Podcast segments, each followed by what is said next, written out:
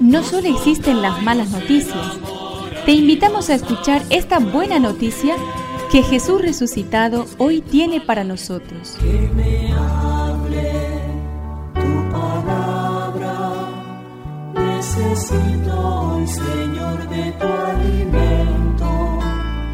Hoy en todo el mundo se escuchará esta palabra. Lucas 1 del 39 al 56. Hoy celebramos la visitación de María.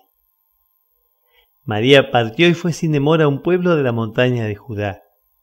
Entró en la casa de Zacarías y saludó a Isabel. Apenas ésta oyó el saludo de María, el niño saltó de alegría en su seno.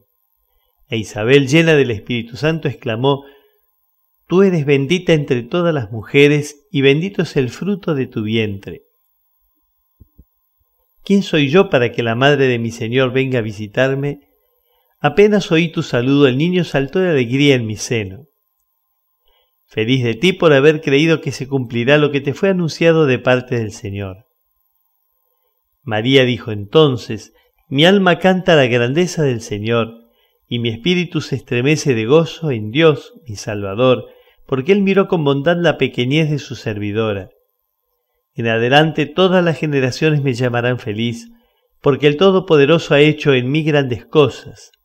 Su nombre es santo, su misericordia se extiende de generación en generación sobre aquellos que lo temen. Desplegó la fuerza de su brazo, dispersó a los soberbios de corazón, derribó a los poderosos de su trono y elevó a los humildes.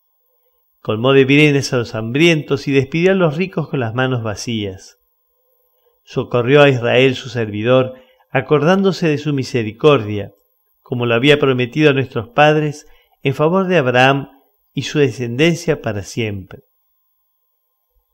María permaneció con Isabel unos tres meses y luego regresó a su casa. Que me aliente tu espíritu, necesito que me llenes de. Para que el alma cante la grandeza de Dios, ha de dejar de mirar un poco sus propias pequeñeces. Dios es grande, fiel, poderoso, lleno de amor y de bondad. El ser humano es pequeño, inconstante, débil y tiende al egoísmo. Sin embargo, la alegría y el gozo de María nacen y son posibles porque su mirada se dirige a Dios antes que a ella misma. Hay un matiz de egocentrismo en toda tristeza y hay un matiz de humildad agradecida en el alma que se alegra porque Dios es Dios y eso le basta.